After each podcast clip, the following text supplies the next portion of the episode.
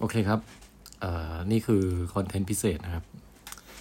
ตอนนี้ต้องกระซิบกระซาบเล็กน้อยเพราะว่าดึกแล้วแล้วอยู่ในห้องอาบัน ก็เลยต้องเป็นเสียงทุ้มต่ำหน่อย อืม เออ พวกเราเนะ่ะเพิ่งดูหนังเรื่อง Glass Onion Glass Onion เอ้ย อะไรนะ Glass Onion จบ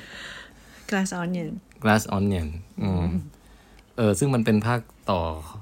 เรียก จะเรียกว่าเป็น ไม่มันก็ไม่เชิงภาคต่อเป็นภาคใหม่แล้วกัน ภาคใหม่ของเอ่อหนังนักสืบยอดนิยมเมื่อหลายปีก่อนที่ชื่อ Knives Out นะครับฮะก็อันเนี้ยพวกเราก็จะมา react กันว่าดูแล้วรู้สึกชอบไม่ชอบหรืออะไรยังไง แล้วก็เออมีฉากไหนที่อยากพูดถึงประทับใจนู่นนี่นั่น แล้วก็จะมาปุ๊บก็คือจะคุย spoil ตั้งแต่เริ่มเลยอ้าวเหรอ ใช่ เอาล่ะ เพราะฉะนั้นคนที่ยังไม่ได้ดู Knife เออ Knives Out ภาค Glass Onion ก็ ไปดูก่อนแล้วค่อยกลับมาฟังนะ อืม เอาล่ะ เราจะสปอยแล้วนะ เราขำพี่หมีนี่นะทำไม ก็คือแบบว่า พอพอเขาเรียกอะไรนะหมีมีความเกรงใจในการใช้ระดับเสียงอะเออ เออ แล้วมันดูพี่นอกพี่เทาประหลาดดีแต่ก็โอเค อ๋อ เราจะพูดเลยสำเนียงของคุณบล็องก็ได้นะคุณบล็องนี่สำเนียงภาคใตายเราว่า เราน่าจะเคยปล่อยมุกนี้แล้วนะ ตอนรีวิวเคยแล้ในวฟาวภาคแรกเคยว่าเราแล้วถ้าคนภาคไทยอะ เราว่ายังไงมันก็ต้องมีสำเนียงให้คุณบล็องนิดนึงอะ ใช่ มีเคแต่ยเราว่ามันอาจจะเหมาะกับสุพรรณก็ได้นะ หรือไม่ก็เป็นสำเนียงใต้ไปเลยอะไรเงี้ยแต่ภาคหนึ่งมีมีมุกว่าเป็นสุพรรณผสมใต้ แล้วมีลองเด m o n s t r a t e ด้วย เออ แต่งั้นเราจะไม่ปล่อยมุกซ้ำเลยกันปล่อยซ้ำดิลองดิ ไม่เอา ไหนๆก็ไหนๆแล้วไหนรีวิว ไม่เอาเดี๋ยวมันพอพอพูดอย่างนี้แล้วมันเซลฟ์คอนเชียสนะอ่ามัมันคิดมันมุกมันต้องธรรมชาติอืม ก็ภาคนี้เราบอกความรู้สึกเราก่อนแล้วกัน ความรู้สึกเราก็คือว่า มันก็สนุกนะ แต่มันเป็นความสนุกที่สุดท้ายแล้วมันไม่ได้ประทับใจเท่าภาคแรกอะอืมเออ มันก็คือ entertaining แล้วก็ เอ้ยอยากรู้ต่อ อยากติดตามเนื้อเรื่อง ตลอดอยากฟังเฉลย แล้วก็ฮากับทุกๆห้านาทีอะจะมีช็อตฮาฮาๆของคุณนักสืบลองให้ดูอะหรือว่าความ idiot อะไรบางอย่างเกิดขึ้นที่เราแบบ รู้สึกฮาไปด้วยกับมุกของมันอะอืมเออ เออแล้วก็ แต่แต่นั่นแหละโดยรวมเรารู้สึกว่าภาคแรกมันได้บรรมันมีบรรยากาศของ เอ่อฉากฆาตกรรม ฉากคฤหาสน์คนรวยอะที่เราอินกว่าภาคเนี้ย ใช่อืมแล้วก็ภาคแรกมันเป็นดินามิกของ Family Member ใช่ไหมเป็นคล้ายๆมีคุณปู่ แล้วก็มีบรรดาญาติญาติๆทั้งหลายที่จะมาแย่งชิงมรดกกันอะไรเงี้ยแต่ว่าภาคนี้มันเป็นมันเป็นเหมือนแบบ คาแรคเตอร์แต่ละตัวมันเหมือนเอาพวกเอ่ยคนรวยๆที่ประสบความสำเร็จเอ่อจากธุรกิจอะแต่ประสบความสำเร็จมาด้วยความโกหกหลอกลวง แล้วก็ความเอ่อเหยียบหัวคนอื่น ความหักหลังความแข่งแย่งชิงดีกันอะเอาเอาคาแรคเตอร์แนวแนวๆเนี้ยเออเอาเอามาแบบเอามายำอะเอามาแบบว่ามาเสียดสีให้ให้ดูให้ให้เห็นความเบ้อของตัวละครเหล่านี้อะไรประมาณนั้นนะอืมอืมซึ่งเรารู้สึกดูแล้วมันก็ เออมันก็ด่าเจ็บดีนะอะไรเงี้ยแบบเหมือนคล้ายๆ เสียดสีอีลอนมัสก์นิดๆอะไรเงี้ยอุ้ยเออ character ของคุณเอ็ดเวิร์ดนอร์ตันอะอืมมันจะเหมือนเป็นมหาเศรษฐีที่แบบว่า คือคือปลาบปลื้มกับเอ่อความ genius ของตัวเองมากแต่จริงๆคือเบ้ออะไรเงี้ยซึ่งเราก็รู้สึกว่า เออมันมันก็เอามาเอามาเล่นได้กวนตีนดี แต่สุดท้ายแล้วมันไม่ มันไม่ได้เราไม่ได้รู้สึกอินกับ มุกเสียดสีมุกเนี้ยขนาดนั้นนะอืมอืม ของเราก็เหมือนกันเลยเรา เรานี่คือเป็นแฟนภาคแรกเลยนะอืมเรารู้สึกว่าภาคแรกนี่คือเป็นอะไรที่ตื่นตาตื่นใจ เพราะว่าเราจะเห็นหนังแนวสืบสวนอากาตาคริสตี้อะไรเงี้ยแบบอืมในยุคนั้นคือมีเยอะนะ ในอืมโรงหนังเนี่ย บนเครื่องเอออะไรนะ บนรถไฟบ้าง เป็นอะไรบ้างให้สืบสวนในแบบฆาตกรรมในสถานที่แบบห้องปิดตายอย่างเงี้ยนึกออกปะ yes แล้วก็แต่เรื่องนั้นเรารู้สึกว่าหนึ่ง คือนักสืบบุคลิกมันเบลอใช้ได้เลยอะถ้าเรานึกถึงหนังจีนอะเราจะนึกถึงตีเหรินเจียหรืออะไรประมาณเนี้ยที่แบบมันจะก็มีความแบบโกโก้อะคือเหมือนโก้แต่จริง ๆ อัจฉริยะ เออเออก็ก็คือไอ้เวอร์ชันออริจินอลของเรื่องสไตล์เนี้ยก็คือนักสืบอะไรแล้วนะที่หนวดงงอะไอ้อ๋ออ๋ออ๋อไอ้หมีโปโลโคนันดอยล์โปโลอ๋ออ๋ออ๋อ โอเค อีกเรื่องหนึ่งแล้วไอ้นี่อากาธาคริสตี้ไงโปโลอะไอ้ Death on แม่น้ำไนล์กับไอ้ไอ้รถรถไฟอะเออใช่ใช่คือไอ้เรื่องนี้มันมันตั้งใจสร้างมาเพื่อล้อเลียน character โปโลเว้ยแต่มันเป็นนักสืบบล็องแทน แล้วนักสืบบล็องอะ ในเมื่อมันเป็นตัวที่เอาไว้ทำล้อเลียนอยู่แล้วอะมันเลยไปได้แบบไปได้เต็มสุดเต็มที่อะเออคือจะเน้นฮาก็เน้นฮาไปเลยอะไรเงี้ยเออใช่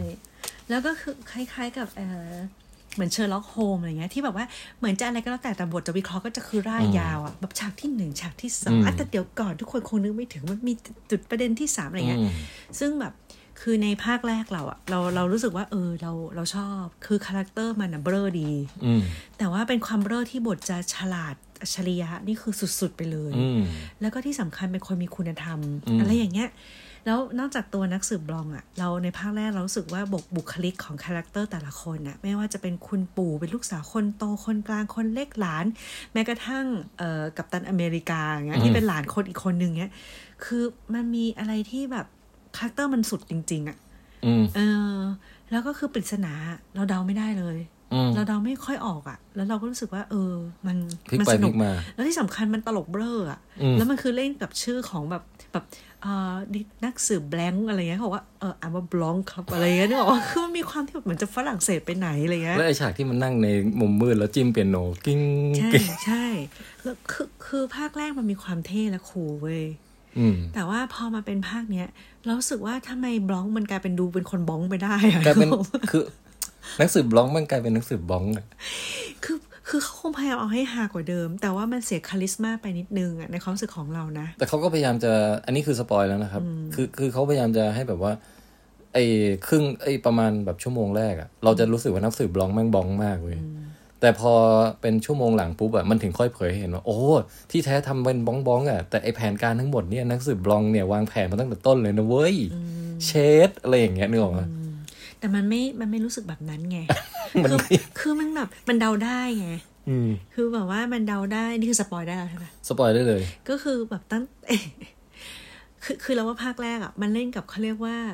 แค่แบบว่าเก็บเก็บนักแสดงที่มันยอดนิยมเอาไว้อะเพื่อเป็นอืมตัวแบบเซอร์ไพรส์อะเป็นไพ่หงายอย่างเช่นอืมอยู่ดีก็คือกัปตันอเมริกาโผล่มาเป็นแบบหลานเบลออะไรเงี้ยนึกออกไหมอืมส่วนภาคนี้คือฮิวแกรนต์มาจากไหนวะอะไรอย่างเงี้ยคือมันมีการแบบว่าเป็นนัยยะอะไรบางอย่าง แต่ว่า anyway เออไอฉากที่แบบว่าผู้นางเอกอะไปเคาะประตู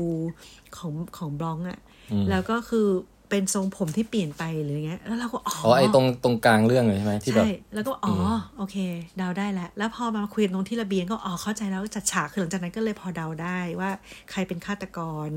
แล้วก็ เขาปลอมตัวเป็นพี่สาวเขาอะไรเงี้ยนึกออกปะอืมมันก็เลยแบบคือความตื่นเต้นในการคาดเดาเรื่องมันเลยหายไปสำหรับเราอืมแต่ว่าเราก็จะมาดู performance อื่น ๆ แต่ว่าในความรู้สึกของเราในภาคเนี้ยอืมเออตัวละครที่เหลืออะมันไม่มัน character มันยังไม่มีเสน่ห์สำหรับเรานะ แล้วเขาอาจจะพยายามมีคนอืมที่แบบเป็นตัวแทนของคนที่เป็นนักแสดง คือคนที่เป็นคุณเคทฮัดสันอะ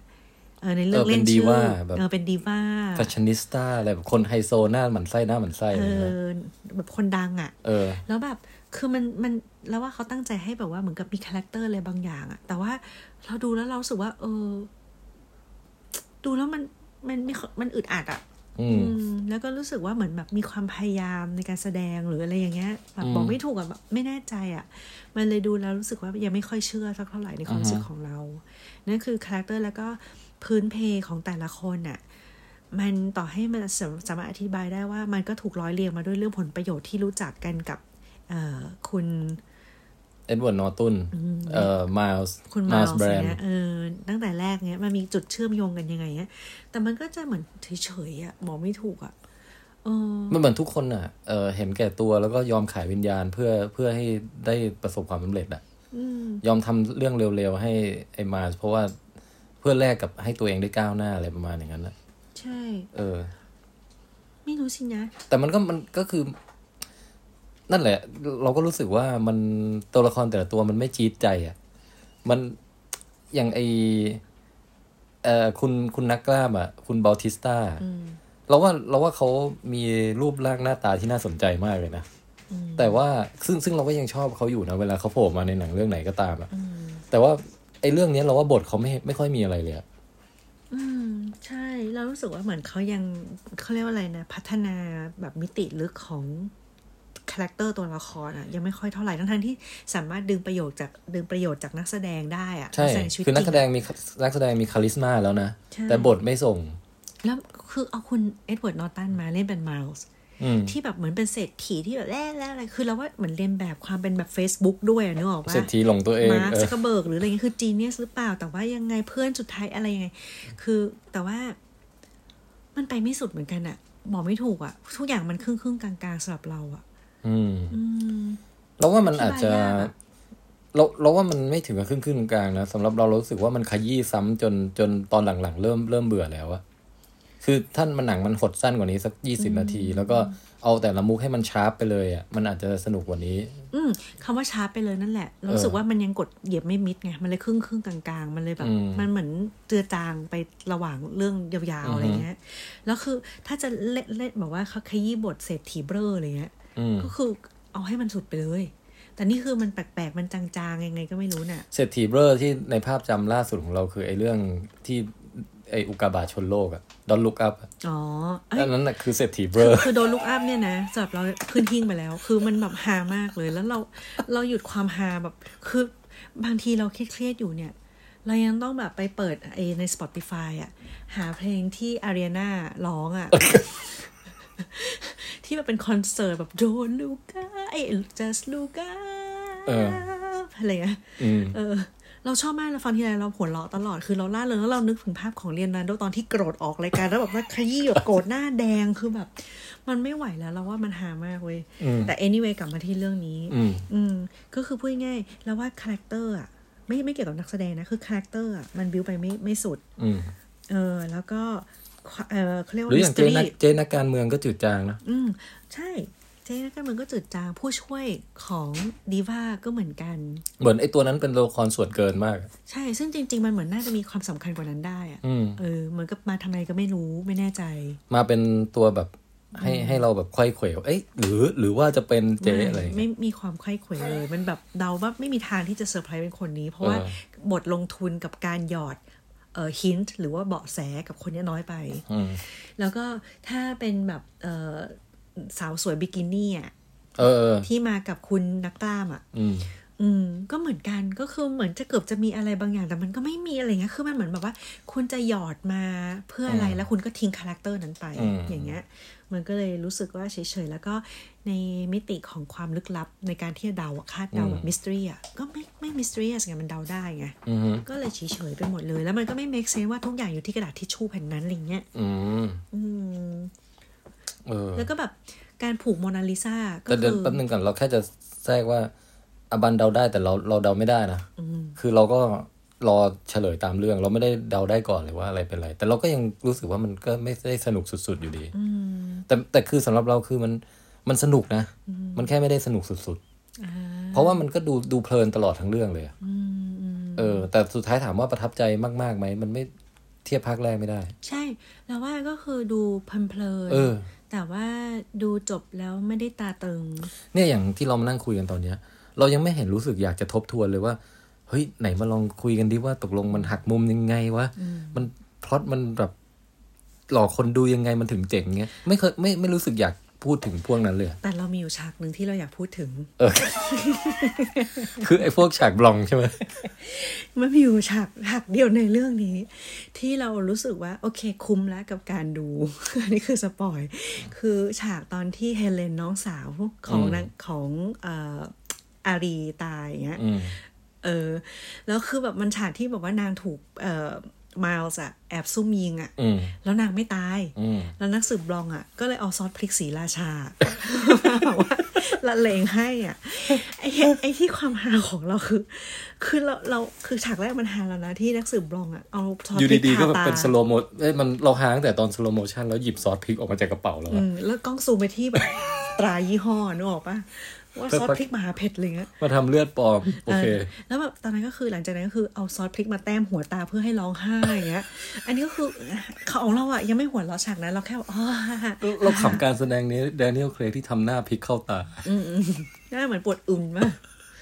แล้วแบบคือฉากนั้นน่ะเรายังแค่แบบหูหูหูหูแต่ไอฉากที่แบบว่าเฮเลนแกล้งตายอะ แล้วแบบกล้องมันซูมไปที่หน้าของนางที่แบบว่าแกล้งตายอยู่อะเออแล้วมันมีเลือดกระเด็นไหลคือเลือดย้อยปลอมอะคือซอสพริกอะ อยู่ตรงคางค่ะ แล้วเราก็บอกว่ามันโฟกัสทำไมวะ โอ้กูรู้แล้วแล้วหลังจากนั้นแล้วมันเหมือนกับว่ามันมันแบบว่ามายั่วเราอะในการที่บอกว่าแล้วมันจะเกิดขึ้นเมื่อไหร่มันจะเกิดแล้วมันก็คล้องก็ค่อยจับไอ้ที่หยดเลือดเนี้ยวาวค่อยๆไหลค่อยๆไหล แล้วไหลตอนแรกคือไหลช้ามากด้วยนะไหลช้าไหลช้า แล้วนางแล้วเฮเลนก็ทำจมูกกุดิกไม่ไม่นะไม่นะแล้วมันก็ค่อยๆ ไหลไหลแล้วก็เลี้ยวเข้าไปอยู่ตรงตรงขอบจมูกอะแต่ว่าไม่นะแล้วมันตุ่มเข้าไปในจมูกอะคือเราบอกว่าไม่ไหวแล้ว คือเราต้องกดพอสให้บันหยุดหัวเราะก่อนอะคือ เราเป็นคนที่ขำกับมุกอะไรแบบนี้มากเลยมุเว้กยมุกบ้องตื้นนี่ใช่ไหมชอบมากเลยอะคือคุ้มคือหนังเรื่องเนี้ยแต่ว่าคุ้มกับฉากเนี้ยคือแม่งวันนี้คือได้หัวเราะสุดท้องแล้วอะสุดปอดเราแล้วอะเราว่านะ คือถ้าไม่ถ้าไม่เอาเป็นหนังนักสืบนะ แต่เอาเป็นหนังตลกอะเออเรื่องนี้เราให้ผ่านนะเพ ราะว่าเราตลกมากเลยกับการที่แบบนักสืบลองแม่งแต่งตัว ชุดลายลายฟ้าขาวอะโอ้นี่คือแมวสำลักนะครับ นี่สำนักมาอ้วกอ้วกก้อนขนไอ้ย่าไอ้ย่าไมเคิลโอเคไหมอะแบบนี้คือโอเคปะน่าจะโอเคนะ แค่อ้วกแฮร์บอลตามปกติฮะอืมเดี๋ยวค่อยเช็ดเอาอืมแต่ว่านั่นแหละ เออชุดใช่ไหมคแล้อวสตูม ชุดแต่ละชุดของนักสืบบลองอะที่แมันแบบ แต่เราว่าเด็ดสุดคือไอ้กางเกงขาสั้นลายฟ้าขาวอะอืมเนี่ยไอ้ผ้าพัชุดนคอชุสีดเหลืองอาร์เจนตินาแล้วก็ผ้าพันคอสีเหลืองแล้วรู้สึกว่า โอเค คือต่อไปเนี้ยถ้าอยาก cos เป็นนักสืบบลองแล้วให้ทุกคนเห็นปุ๊บรู้เลยว่าคือคือตัวละครอะไรอะก็ใส่ชุดนี้ได้เลย คือเรียกว่ามันมีฉากแบบชุด iconic เนาะจดจำจดจำได้ ico nic มากเราว่าพอๆกับดาร์ธเวเดอร์อะไรอย่างเงี้ยเรารู้สึกว่าภาคเนี้ยเหมือนมันจะพยายามชี้ให้เราคิดนิดๆนะอืม ว่าบลองก็คือมีมีแฟนมีสามีเป็นผู้ชายก็คือฮิวแกรนต์อะอ๋อเออ เข้าใจว่าคือแบบว่า cooking กันอ่าฮะ baking แล้วก็แบบว่าอะไรอะทั้ง costume แฟชั่นอะไรอย่างเงี้ยเออเออแต่ไม่แน่ใจนะคือมันเหมือนหยอดเอาไว้นิดเดียวอย่างเงี้ยประมาณนั้นอะแต่คือมันก็ไม่ได้ matter อะไรมากซึ่งเรารู้สึกว่าไม่รู้ไม่รู้จะหยอดไว้ทำไมมันไม่ค่อยเออสำคัญอะเออเออเราเพิ่งนึกได้ว่ามันมีเอฟเฟกต์หนึ่งที่มันอาจจะทำให้ส่งผลต่อการดูหนังเรื่องนี้นะคือ คือเราเหนื่อยกับการล้อคนรวยแล้วอะ สำหรับหนังในภาพยนตร์ในรอบปีเนี้ยอ๋อ เพราะว่าเราอะมันดูเรื่องหลายเรื่องซ้ำแล้วซ้ำอีกหลายเรื่องซ้ำแล้วซ้ำอีก เราเราเราดูที่พี่หมีไลฟ์กับคุณก้องก้องอะอืมแล้วก็อีกคนหนึ่งคือคุณอะไรนะ ใครอะที่มีคุณก้องสองกล้องมีพี่หมีแล้วมีอีกหนึ่งคน ก็คุณแจ็คไง เออคุณแจ็คเออเพื่อนเราเองนั่นแหละ แล้วเราก็เห็นจำชื่อคุณแจ็คไม่ได้วะไม่ใช่ไม่ใช่ปกติจำไม่ได้เขาจะแบบจำตัวละครจำชื่อดาราไม่ได้ นี่จำคุณแจ็คไม่ได้อะไม่ใช่ไม่ใช่หมายถึงว่าแค่แต่เอาเป็นว่า ไอไลฟ์นั้นทั้งอันน่ะก็คือหยิบหนังคนรวยมาแบบว่า ใช่ มันมีแต่แบบเสียดสีคนรวยทุกเรื่องเลยอะเออ ก็เลยรู้สึกว่าแบบเออฟาทีกนิดนึง อืม เพลียละ อืม แล้วเรารู้สึกว่ามันเขาเรียกว่าอะไรอะความโหดเหี้ยมอะของการฆาตกรรมอะอืมแล้วทำให้ผู้ชมอะรู้สึกว่า เฮ้ยแม่งโหดว่ะ กับการฆาตกรรมแบบเนี้ยมันเกิดอะไรขึ้นทำให้เราอยากไขปริศนาอืมหรือว่าไขคดีไปพร้อมกันเราเรียกร้องความยุติธรรมอะโอ้เออให้กับคนที่ถูกกระทำหรือคนที่อ่าถูกใส่ร้ายอย่างเงี้ยมันจะเป็นพล็อตในภาคแรกที่เรารู้สึกว่าคุณปู่แม่งดูดุจนทุกคนลูกแม่งเกลียดอะ แต่จริงๆมีความใจดีกับคนที่มาดูแลเป็นนางพยาบาลเนี้ยเออแต่ว่าเขาตายด้วยวิธีที่แบบแม่งแบบ เฮ้ย ถูกแทงอะเลือดอืมไหลเลือดสาดมันเกิดอะไรขึ้นอืมแล้ว นางเอกก็คือแบบถูกใส่ร้ายหรือเปล่าอืมมันจะยังไงอะมันทำให้ลุ้นติดตามเพราะว่าอยากเอาใจช่วยในการไขคดีไงอืมแต่เรื่องเนี้ย มันยังไม่ทำให้เรารู้สึกว่าคุณอารีอะชื่ออารีใช่ไหมแบบเขาเขาน่าสงสารอารียังโบไงหมายถึงน้องสาวใช่ไหมเออ sister ที่ที่ตายจริงคนที่ตายอะอ๋ออ๋ออ๋อเอออะอาวีพูดพูดไปอาก่อนวีหรืออารีนะ พูดไปก่อนพูดไปก่อน อืมนั่นแหละคือเราไม่ได้ไม่ได้ทำให้เรารู้สึก ผูกพันรักใคร่กัอะบแอนดี้อ๋อแอนดี้โหคนละเออมีคือ R A กับ I แต่นำแสดงโดยคุณจาเนลโมเนเอ่อแล้วก็แสดงเป็นคนที่ตายคือแอนดี้ใช่ไหมแล้วก็คนอีกคนหนึ่งที่เป็นน้องก็เฮเลชื่ออะไรนวะเฮเลนเออเออนั่นแหละจำผิดขอโทษ งั้นแอนดี้อย่างเงี้ยอืมคือยังไม่ได้ทำให้เรารู้สึกแบบผูกพัน หรือเห็นใจหรือสงสารแล้วรู้สึกว่า เฮ้ยฆ่าปิดปากอะไรวะ อะไรเงี้ย มันยังไม่ทันได้รู้สึก มันแค่รู้สึกว่าเป็นความแค้นส่วนตัวของคุณแอนดี้แต่มันมันคือความแค้นส่วนตัวคนเดียวมันก็ทำให้ผู้ชมติดตามได้นะ แต่ว่ามันยังมันยังไม่ทำให้เรายังไม่รู้สึกอะคือไอเอ็ดเวิร์ดนอร์ตันเนี่ย มันควรจะเป็นตัวละครที่มันโคตรน่าหมั่นไส้เลยแบบ คนแบบนี้อยากให้มันแบบประสบความล่มจมอะไรเงี้ยเออ แต่สุดท้ายพอพอมันบ้านบึ้มจริงมันก็ไม่ได้รู้สึกสะใจขนาดนั้นนะเราสะเทือนใจมากกว่าสะใจ จังหวะที่นี่คือ spoil คือจังหวะที่เฮเลนแบบ เผาภาพโมนาลิซาอืมแล้วบอกไม่ไม่เธอไม่ควรเอาความแค้นส่วนตัวมาทำลายแบบศิลปะและของโลกแบบเนี้ยมันมีคุณค่าอย่างเงี้ยนึกออกปะคือแบโมบนาลิซาแบบโดนเผา คือมันไม่โอเคกับการใช้แบบเนี้ยแล้วเรารู้สึกว่าทุกคนไม่ควรปรบมือดีใจในการที่ว่าฮ่าเป็นยังไงล่ะฉันใช้เครื่องมือสิ่งนี้ทำให้ทั้งโลกต้องมองเธอแล้วอย่างเงี้ยเราว่าแบบมันไม่โอเคอืมสำหรับเรานะ อืม ซึ่งเราว่าเขาก็อาจจะมีแบบเขาเรียกว่าอะไรอะ ที่ในปีปีที่ผ่านมา มันก็มีข่าวที่ในตามพิพิธภัณฑ์อย่างเงี้ย ก็มีคนแบบเอาเค้กไปปาภาพศิลปะระดับโลกมั่งหรืออะไรมั่งอืมเพื่อแบบเรสประเด็นว่า เราสนใจกับภาพเขียนนี้ทำไมในขณะที่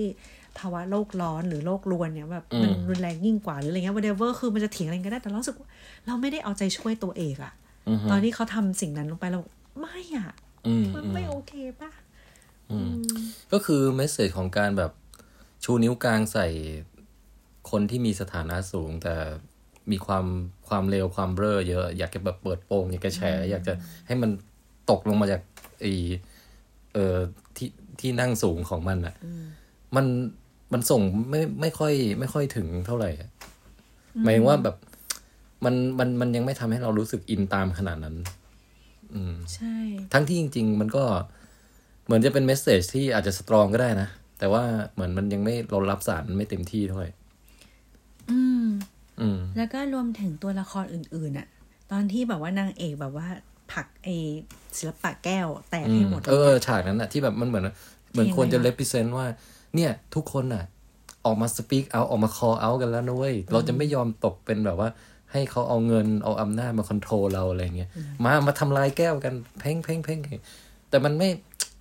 มันยังไม่ค่อย ได้อารมณ์อะคือไม่คือใช่เรารู้สึกว่าตัวละครที่ทำอะเขาก็แค่ทำแบบให้สะใจดีเว้ยเออ แต่มันไม่ได้แบบมีความตระหนักมันยังไม่หรือ powerful เออมันไม่ได้ตระหนักเว้ยแล้วมันไม่ได้มีความรู้สึกว่า เออกลับใจแล้วว่ะไม่เข้าข้างแกแล้วอะไรเงี้ยอืมคือโมเมนต์นั้นแค่แบบเอ้ยเอาเลยแล้วแบบเอาไปเรื่อยแบบเฮ้ยเอาจริงเหรอเผาเลยเหรอเฮ้ยมันเริ่มแรงทุกคนก็เริ่มสนุกด้วยไงมันเหมือนแบบทุกคนยังแบบแค่เล่นสนุกอะเห็นเป็นเรื่องการเล่นสนุกเฉยๆอยู่เลยอะเอออแต่ยังไงก็ตามก็คือ เออเดี๋ยวสรุปการรีวิวแล้วกัน ก็คือว่า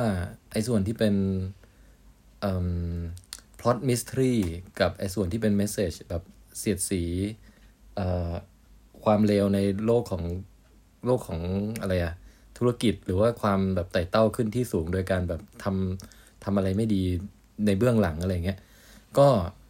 เราว่าเฉยๆ ตรงเนี้ยเราว่าทำได้เฉยๆ แต่ที่เราค่อนข้างชอบมากก็คือความฮา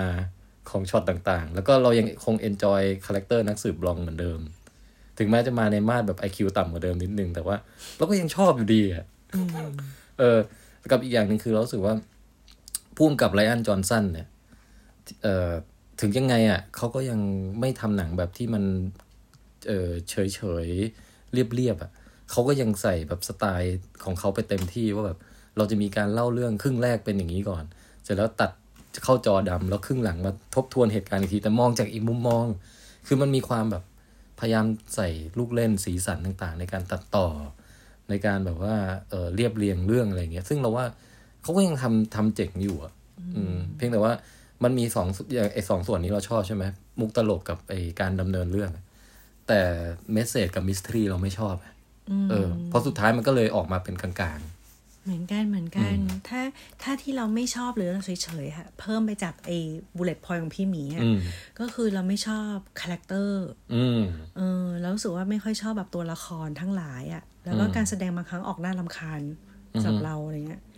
แต่เออ แต่ว่าถ้าให้พูดเรื่องหนึ่งอะ่ะเราว่าเราชอบตอนฉากเปิดนะ ที่มันแบบเอาเอาเอาเรื่องของโควิดอะ่ะอ๋อ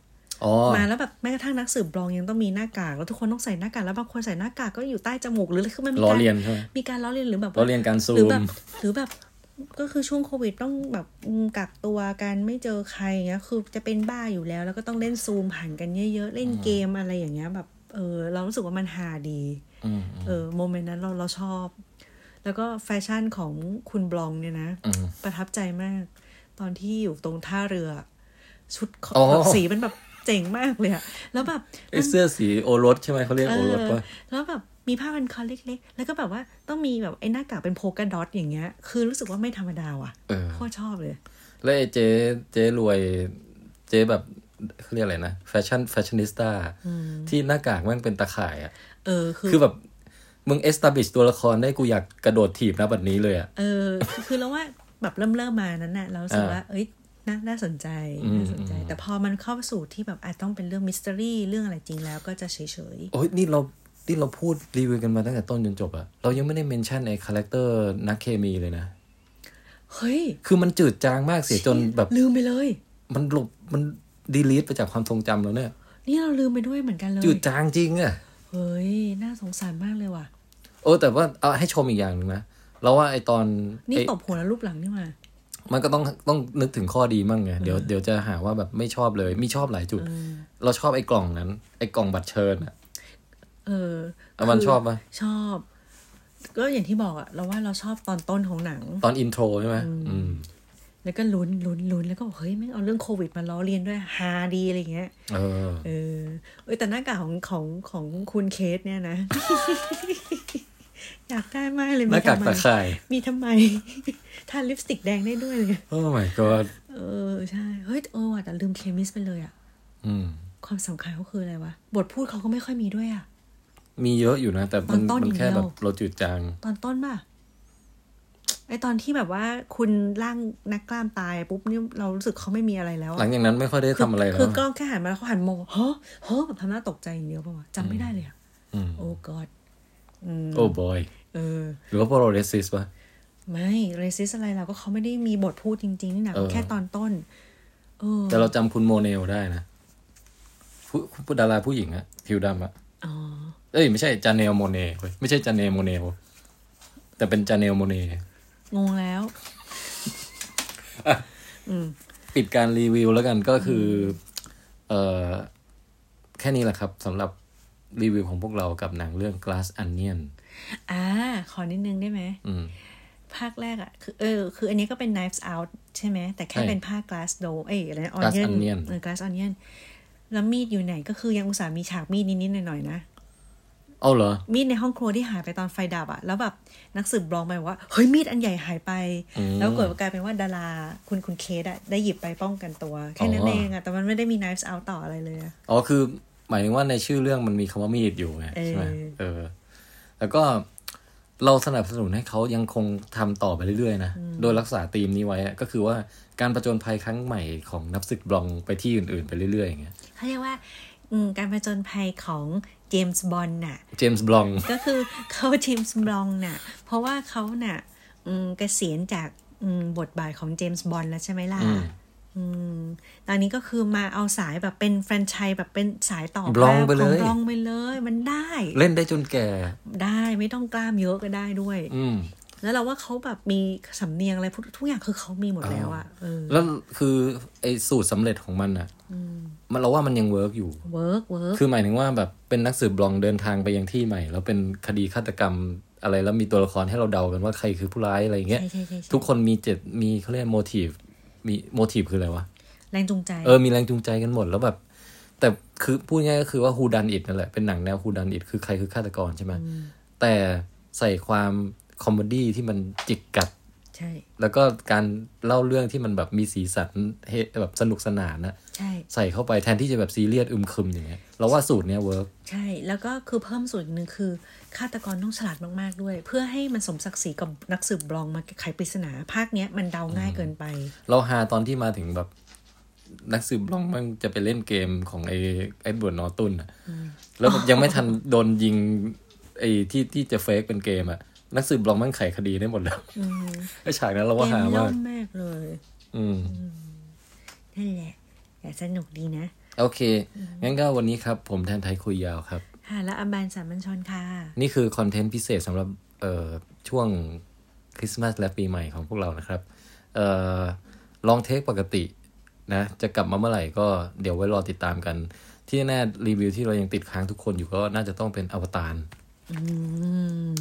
อามันชอบมากนี่อวตารอยากมาคุยด้วยไหม ชอบชอบก็อันนั้นเดี๋ยวรอทางแก๊งลองเทคที่ใช่เหลือดูหลังปีใหม่ก่อนเนาะได้ว่ากันอีกที ใช่อะค่ะโอเคครับ Merry Christmas สวัสดีปีใหม่ทุกคน ค่ะ Happy Holidays ค่ะให้